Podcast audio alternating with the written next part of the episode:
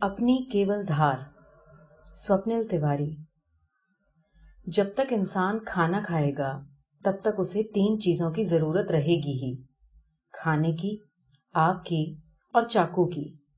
کھانا کسان اگاتا ہے، آگ سرکار بناتی ہے اور چاقو لوہار بناتا ہے۔ اور ہم ہم چاقو میں دھار لگاتے ہیں۔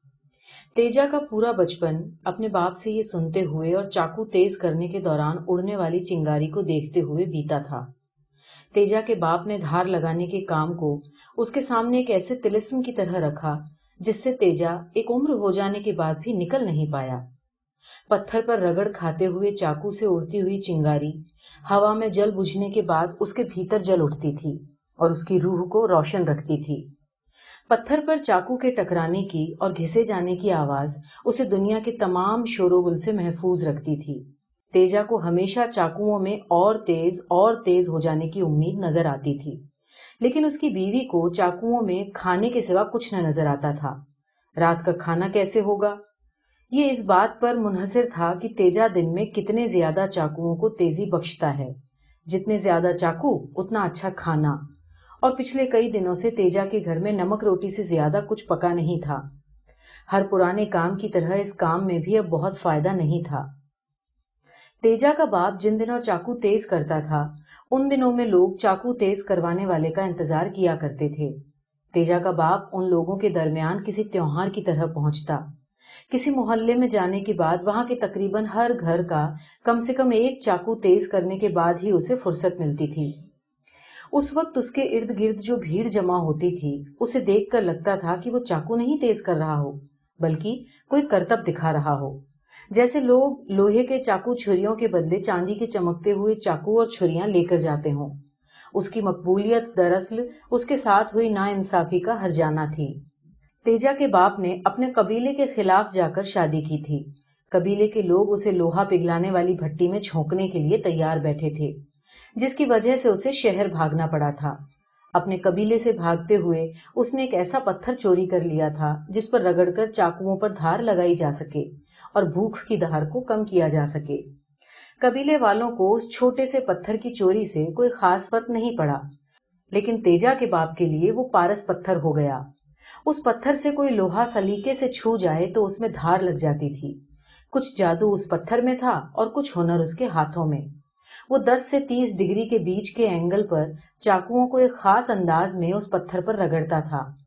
چاقو کے پتھر پر رگڑ کھانے سے جو آواز پیدا ہوتی تھی، اس سے وہ آسانی سے اندازہ لگا لیتا تھا کہ چاقو تیز ہو رہا ہے یا نہیں۔ ایک بار جب وہ مطمئن ہو جاتا کہ چاقو پر دھار لگ چکی ہے، تو وہ اسے چھو کر دیکھتا۔ کئی بار تو اس کی انگلیوں سے خون تک نکل آتا تھا۔ دیکھنے والے چاقو کی دھار اور تیجا کا باپ خون دیکھتے رہ جاتے۔ تیجا کے باپ کو یہ معلوم تھا کہ دنیا میں موجود ہر قسم کے فن سے پرانا ہے، دھار لگانے کا فن۔ پتھروں سے نکیلے اور دھاردار ہتھیار بنانے کا فن انسانی تہذیب کی بنیاد میں شامل ہے۔ مصوری، شاعری اور موسیقی، یہ سب اس کے بعد کی چیزیں ہیں۔ اس لیے وہ دھار لگانے کے اس کام کو کلاکاری سے ذرا بھی کم نہیں سمجھتا تھا۔ شاید یہی وجہ تھی کہ ایک بار جس نے اس سے چاقو تیز کرایا، وہ کسی اور دھار والے کے پاس کبھی نہیں گیا۔ تیجا کے باپ کے گراہک بڑھتے گئے اور بڑھتے بڑھتے اتنے ہوئے کہ اسے ایک سائیکل خریدنی پڑی۔ سائیکل اور سیٹ کے بیچ موجود ڈنڈے میں اس نے ایک پہیا نما پتھر فٹ کروا لیا، جسے سائیکل کے پیڈل سے گھمایا جا سکتا تھا۔ اب پتھر گھومتا تھا اور تیجا کا باپ چاقو کو ایک خاص اینگل میں اس پتھر سے لگائے رکھتا تھا۔ چنگاریاں نکلتی رہتی تھیں اور چاقو تیز ہوتا رہتا تھا۔ گھر چلتا رہتا تھا۔ کئی برس کے بعد ایک بار دیوالی کی ایک رات جب سارے شہر میں لوگ پٹاخے اور پھلجڑیاں جلا رہے تھے، تو تیجا کو بھی آتش بازی کرنے کا دل ہوا۔ اس رات اس کے باپ نے لگاتار بہت دیر تک سائیکل چلائی اور تیجا ایک بیکار پڑے ہنسیے کو سائیکل پر لگے پتھر پر گھستے ہوئے اس کے لوہے میں موجود چنگاریوں کو آزاد کرتا رہا۔ اس کا باپ تب تک سائیکل چلاتا رہا جب تک ہنسیے میں موجود سارا لوہا چنگاری نہیں ہو گیا۔ تیجا کے پاس اپنے باپ کی سائیکل اور جذبہ دونوں تھا، لیکن بدلتی ہوئی دنیا جس میں چیزوں یا رشتوں کے خراب ہونے پر انہیں ٹھیک کروانے کی جگہ پھینک دینے کا رواج عام ہوتا جا رہا تھا، اس دنیا میں اس کی ضرورت کم ہوتی جا رہی تھی۔ لوگ چاقو کی دھار خراب ہونے پر تیجا کے آنے کا انتظار نہیں کرتے تھے، وہ مال جاتے اور مہینے کے راشن کے ساتھ نیا چاقو لے آتے۔ تیجا کو یہ پتا تھا کہ چاقو بنانے کا کام ابھی بھی بڑی بڑی کمپنیاں ہی کر رہی ہے اور کمپنیوں کے بنائے گئے چاقو سٹیل کے ہوتے ہیں، جن پر دھار لگوانے کی ضرورت نہیں پڑتی۔ انہیں ان کی دھار خراب ہونے پر پھینک دیا جاتا ہے۔ وہ تلسم جو اس نے کبھی توڑنے کی کوشش نہیں کی، وہ تلسم اب وقت توڑ رہا تھا۔ اس سے پہلے کہ وہ تلسم پوری طرح ٹوٹتا، اس نے چاقو پر دھار لگانے کا کام چھوڑ دیا۔ تیجا نے سڑکوں پر گھوم گھوم کر آتی جاتی بسوں میں کچے ناریل کے کاشے بیچنے شروع کر دیے۔ ناریل کو توڑنے کے بعد وہ بڑے سلیقے کے ساتھ ایک چاقو سے ناریل کے برابر برابر کاشے کاٹتا۔ جتنی آمدنی چاقو پر دھار لگانے سے ہوتی تھی، ناریل بیچ کر وہ اس سے تھوڑا زیادہ ہی کما لیتا تھا۔ جب وہ ناریل کو چاقو سے کاٹتا تھا تو کبھی کبھی اسے لگتا تھا کہ ابھی ناریل سے چنگاری نکل پڑے گی۔ ٹھیک ویسے ہی جیسے گھومتے ہوئے پتھر سے چاقو کے چھو جانے پر نکلتی ہے۔ لیکن سخت سے سخت ناریل ہونے کے باوجود وہ چاقو سے چنگاری نہیں نکال سکتا تھا۔ ناریل کے کھٹ کھٹ کر کے کٹنے اور ٹوٹنے کی آواز میں بھی وہ سریلا پن نہیں تھا جو رقص کرتے ہوئے پتھر پر چاقو کے رگڑ کھانے پر نکلنے والی آواز میں ہوتا تھا۔ چنگاری اور ہر ہر کی آواز کہیں نہیں تھی اور ان کی غیر موجودگی سے بنی جگہ میں اب ایک اداسی رہنے لگی تھی۔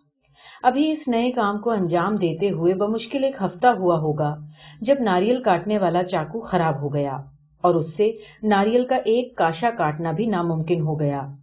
ابھی دن آدھے سے بھی کم خرچ ہوا تھا۔ تیجا نے وہیں پاس میں موجود فروٹ سلاد بیچنے والے سے چاقو مانگا۔ لیکن اس ڈر سے کہ ناریل کاٹنے سے چاقو جلدی خراب ہو جاتا ہے، سلاد والے نے تیجا کو چاقو نہیں دیا۔ حالانکہ تیجا اگر فروٹ سلاد بیچ رہا ہوتا تو بھی فروٹ سلاد والا اسے چاقو نہیں دیتا۔ تیجا نے بچے ہوئے ناریل اٹھائے اور اس ارادے سے کہ گھر جا کر چاقو تیز کر کے وہ واپس وہیں آ جائے گا، وہاں سے چل پڑا۔ تیجا کا گھر دلی کے ایک ایسے سلم میں تھا جہاں نئے جھونپڑوں یا گھروں کے امکان پوری طرح ختم ہونے کے باوجود نئے نئے جھونپڑے لگاتار بن رہے تھے۔ ہر نیا جھونپڑا اپنے پہلے والے سے چھوٹا ہوتا۔ اسی سلم میں ایک جھونپڑے کے آگے تیجا کی سائیکل کھڑی تھی۔ وہ سائیکل ہی اس بات کا اشارہ تھی کہ وہ جھونپڑا تیجا کا تھا۔ تیجا نے آتے ہی سائیکل پر نظر ڈالی۔ پہلے سے ہی پرانی ہو چکی سائیکل پر ہفتے بھر میں اتنی دھول جم گئی تھی کہ وہ مٹی کی بنی ایک بڑی سی کھلونا سائیکل معلوم پڑتی تھی۔ تیجا نے ناریل کا ٹوکرا گھر کے اندر رکھا اور وہ ایک کپڑا اٹھا کر لایا۔ اس کپڑے میں کھلونا سائیکل کو اصلی سائیکل میں بدلنے کا جادو تھا۔ تیجا کے پیچھے پیچھے اس کے جھونپڑے کو گھر بنانے والی جادوگرنی بھی باہر آ گئی۔ اس کی گود میں ڈیڑھ دو سال کا ایک لڑکا بھی تھا۔ لڑکے کے ہاتھ میں وہی پارس پتھر تھا جسے اس کے دادا قبیلے سے چرا کر لائے تھے۔ کا ہوا؟ بڑی جلدی آ گئے۔ ناریل کٹ نہیں رہا تھا چاقو سے۔ دھار لگا کے واپس چلے جائیں گے۔ سائیکل کو کپڑے سے پہنچتے ہوئے تیجا نے اسے جواب دیا۔ تیجا کے ہاتھ تیزی سے چل رہے تھے اور مٹی کی کھلونا سائیکل تیزی سے اصلی سائیکل میں بدل رہی تھی۔ تیجا کی بیوی وہیں کھڑی اسے دیکھ رہی تھی۔ دھول ہٹنے سے سائیکل چمکی یا نہیں، تیجا کی آنکھیں ضرور چمک گئیں۔ وہ واپس جھونپڑے میں گیا اور ناریل کے ٹوکرے میں پڑا چاقو اٹھا لایا۔ واپس آ کر اس نے سائیکل کو سٹینڈ پر کھڑا کیا اور اس کی سیٹ پر بیٹھ کر پیڈل مارنے لگا۔ پتھر گھومنے لگا۔ تیجا پہلے تو دیر تک اس گھومتے ہوئے پتھر کو دیکھتا رہا۔ پھر اس کے بعد بے حد ہلکے ہاتھوں سے چاقو کی دھار کو پتھر پر لگایا۔ چنگاریاں پھوٹ پڑی پیلے پیلے روشنی کے ٹکڑے ہوا میں بکھرنے لگے۔ جگنوؤں کو بنانے کی ترکیب بھی شاید یہی ہو۔ تیجا خوش تھا۔ چنگاریوں کو دیکھ کر اس کی بیوی کی کمر پر ٹکا ہوا اس کا ڈیڑھ سال کا بیٹا بھی ہومک اٹھا۔ چنگاریاں اڑتی رہی اور چاقو میں دھار لگتی رہی بیٹا ہومکتا رہا۔ تیجا خوش ہوتا رہا اور تیجا کی بیوی یہ سب دیکھتی رہی۔ تیجا پیڈل گھماتے گھماتے رک کر بیچ میں چاقو کو بھی دیکھ رہا تھا اور جب وہ مطمئن ہو گیا کہ چاقو تیز ہو چکا ہے تو اس نے بے حد ہلکے ہاتھوں سے اپنا انگوٹھا چاقو کی دھار پر پھرایا۔ انگوٹھے کی کھال چاقو چھوتے ہی کٹ گئی۔ تیجا کی خوشی میں کچھ اور اضافہ ہوا۔ اس نے چاقو اپنی بیوی کو دیا۔ دو پیسہ کم کمائیں گے، لیکن کام یہی کریں گے۔ اپنے من کا، باپ دادا کا کام۔ بیوی کو چاقو دینے کے بعد تیجا نے کمر کو کچھ ایسا جھٹکا دیا کہ سائیکل سٹینڈ سے اتر گئی اور وہ پیڈل مارتے ہوئے وہاں سے نکل گیا۔ نکمے، تو کماتا ہی دو پیسہ ہے۔ بیوی نے تیجا کی پیٹھ پر آواز کا پتھر مارا، لیکن تیجا نے اس چوٹ کی پرواہ نہیں کی اور آگے نکلتا گیا۔ جیب میں آدھا دن لیے تیجا دلی کی ایک ایسی کالونی میں پہنچا جہاں وہ دو مہینے سے نہیں گیا تھا۔ کالونی میں گھستے ہی اسے کالونی کی فضا کچھ بدلی بدلی سی لگی۔ اپریل کے شروعاتی دن تھے۔ سو دھوپ ایسی بھی نہیں تھی کہ لوگ گلی میں آئے ہی نہ۔ بہت سارے گھروں کے گراؤنڈ فلور پر دکانیں تھیں جو بند تھیں۔ کچھ گھروں اور دکانوں کے باہر نئے نئے نارنگی جھنڈے ٹنگے ہوئے تھے۔ وہ پہلے بھی یہاں آ چکا تھا ان گلیوں میں، لیکن پہلے کبھی ایسے جھنڈے اس نے نہیں دیکھے۔ تیجا نے جھنڈوں کو دیکھ کر سوچا کہ وہ شاید کسی پارٹی کے جھنڈے ہوں گے۔ خیر، اسے کسی پارٹی سے کیا؟ کوئی کسی پارٹی کا ہو، کھانا تو کھائے گا ہی۔ اب اگر وہ چاقو تیز کرانے آئے گا تو اسے کرنا ہی چاہیے۔ فی الحال وہ جس گلی کے سامنے کھڑا تھا، اس میں کتے کے علاوہ کوئی نہ تھا۔ کتا کھانا کھاتا تھا، لیکن اسے کھانے کے لیے کسان کا، آگ کے لیے سرکار کا، اور چاقو کے لیے لوہار کا، اور چاقو میں دھار کے لیے تیجا کا۔ منہ نہیں دیکھنا تھا۔ کتا تیجا کا منہ بھی کھانے کے لیے ہی دیکھ رہا تھا کہ شاید کچھ مل جائے۔ تیجا بھی سنسان گلی کو دیکھتے ہوئے آواز لگانے کی سوچنے لگا کہ شاید کچھ گراہک مل جائیں۔ دھار والا چاکو چھریاں، ہنسیے تیز کرا لو دھار والا کوئی دروازہ نہیں کھلا۔ دھوپ میں کوئی نیا سایہ نہیں بنا۔ ہاں وہ کتا جو گلی کے مہانے پر تیجا کا منہ دیکھ رہا تھا، وہ بھی اپنے سائے سمیت گلی سے باہر کی دھوپ میں جا چکا تھا۔ تیجا کو لگا کہ دوپہر کا وقت ہے۔ دھوپ تیز نہیں تو کیا؟ دھوپ تو ہے، گھروں کی کھڑکیاں بند ہوگی اور اس کی آواز اندر تک نہیں پہنچ رہی ہوگی۔ آواز اس کے پاس پہلے سے تھی۔ اس نے اپنے اندر آواز کے لیے زور پیدا کیا۔ دھار والا، چاقو چھری ہنسی تیز کرا لو۔ دھار والا۔ لوگوں کو گلی میں اپنی موجودگی کا احساس دلاتے ہوئے وہ گلی کے آخر تک گیا۔ تیجا وہاں سے موڑ مڑ کر دوسری گلی میں جانے ہی والا تھا کہ پیچھے سے آواز آئی۔ ارے او دھار والے، رکنا بھائی۔ یہ ایک مردانہ آواز تھی۔ عموماً چاقو وغیرہ تیز کرانے کے لیے گھر کے لوگ بچوں کو یا عورتوں کو بھیج دیتے تھے، لیکن یہ ایک نوجوان تھا۔ پہلے تو تیجا کو حیرانی ہوئی کہ ایک نوجوان دوپہر کو گھر میں کیسے موجود ہے۔ پھر اسے یاد آیا کہ اس نے تین دن پہلے ہی تو ایک بس میں ناریل بیچتے ہوئے کسی کو یہ کہتے ہوئے سنا تھا کہ ملک میں بے روزگاری بڑھی ہوئی ہے۔ ایسے میں ایک بے روزگار لیکن اچھے گھر کا نوجوان گھر میں ہی بیٹھے گا۔ گھر میں بیٹھے گا تو دودھ بریڈ لائے گا، سبزی وغیرہ لائے گا اور چاقو پر دھار بھی لگوانے آئے گا۔ تیجا ٹھہر گیا اور سائیکل کو دھار لگانے کے لیے تیار کرنے لگا۔ تب تک وہ آدمی تیجا کے قریب آ گیا۔ اس کے پاس ایک زنگ لگی ہنسیا تھی۔ تیجا کو ہنسیا دیکھ کر بڑی حیرانی ہوئی۔ شہروں میں اب کون ہنسیے کا استعمال کرتا ہے آخر؟ چاقو ہنسیا تیز کرا لو۔ یہ جملہ بھی تو وہ اسی لیے بولتا ہے کیونکہ اسے بچپن سے ہی اس جملے کی عادت پڑی ہوئی ہے۔ وراثت میں اسے اپنے باپ سے سائیکل کے ساتھ ساتھ یہ جملہ بھی ملا تھا۔ بڑے دن بعد آئے۔ اس آدمی نے تیجا سے کہا، بڑے دن بعد آئے۔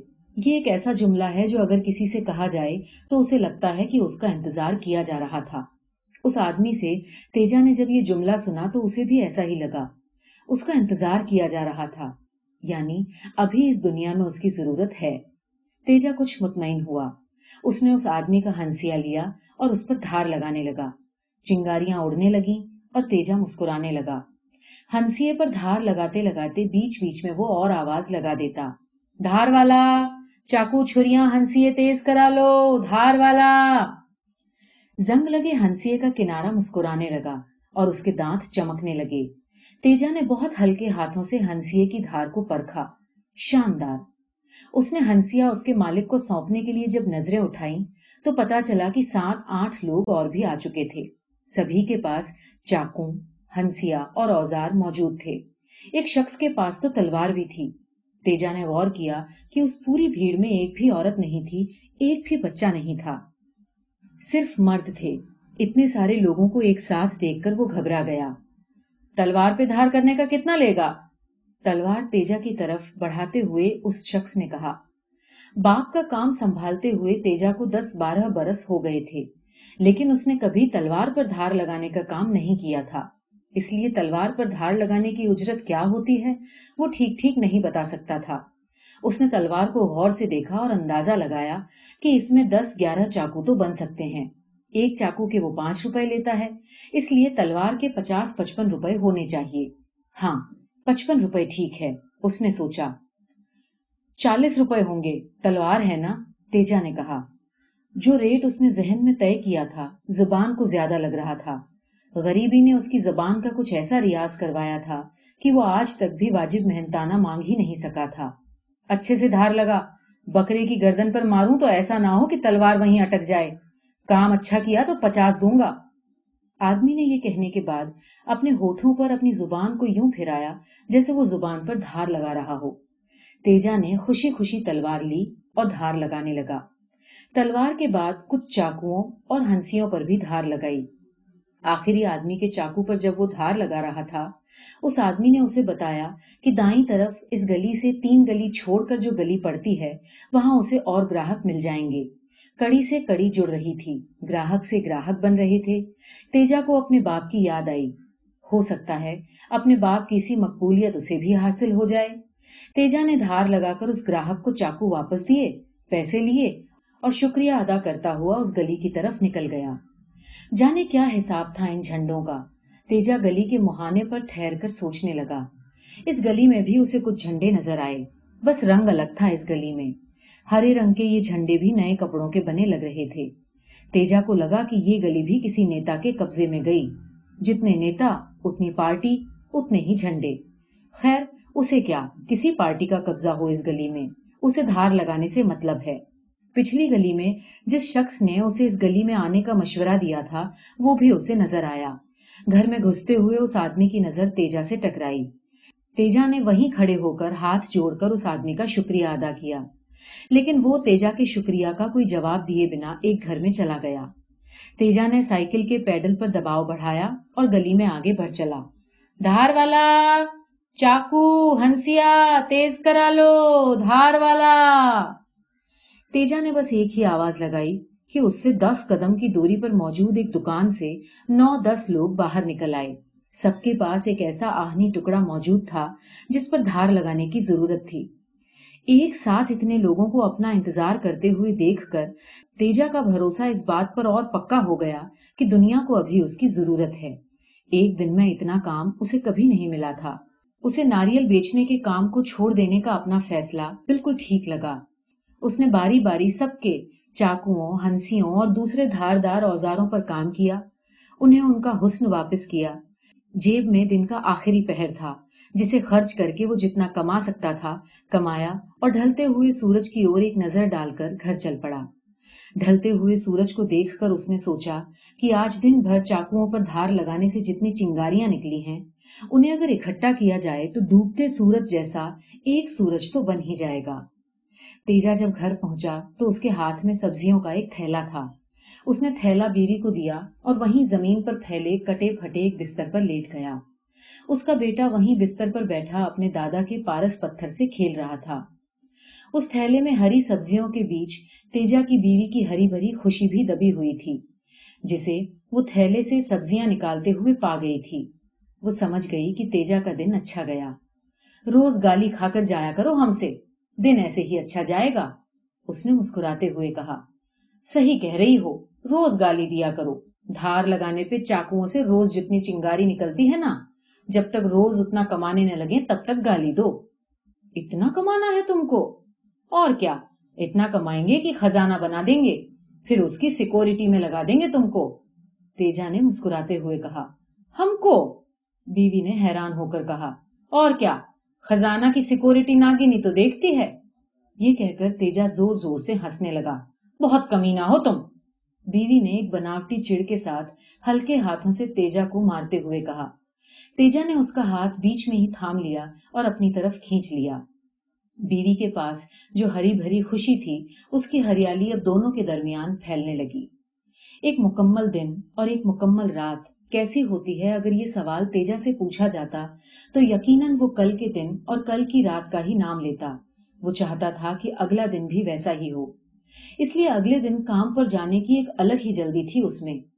سائیکل پر جادو کرنے والا کپڑا مار کر وہ سیٹ پر بیٹھا ہی تھا کہ اس کی بستی میں رہنے والے ایک کباڑی نے اس کا راستہ روک لیا۔ ارے کہاں جا رہے ہو بھیا؟ دنگا ہو گیا پورے شہر میں۔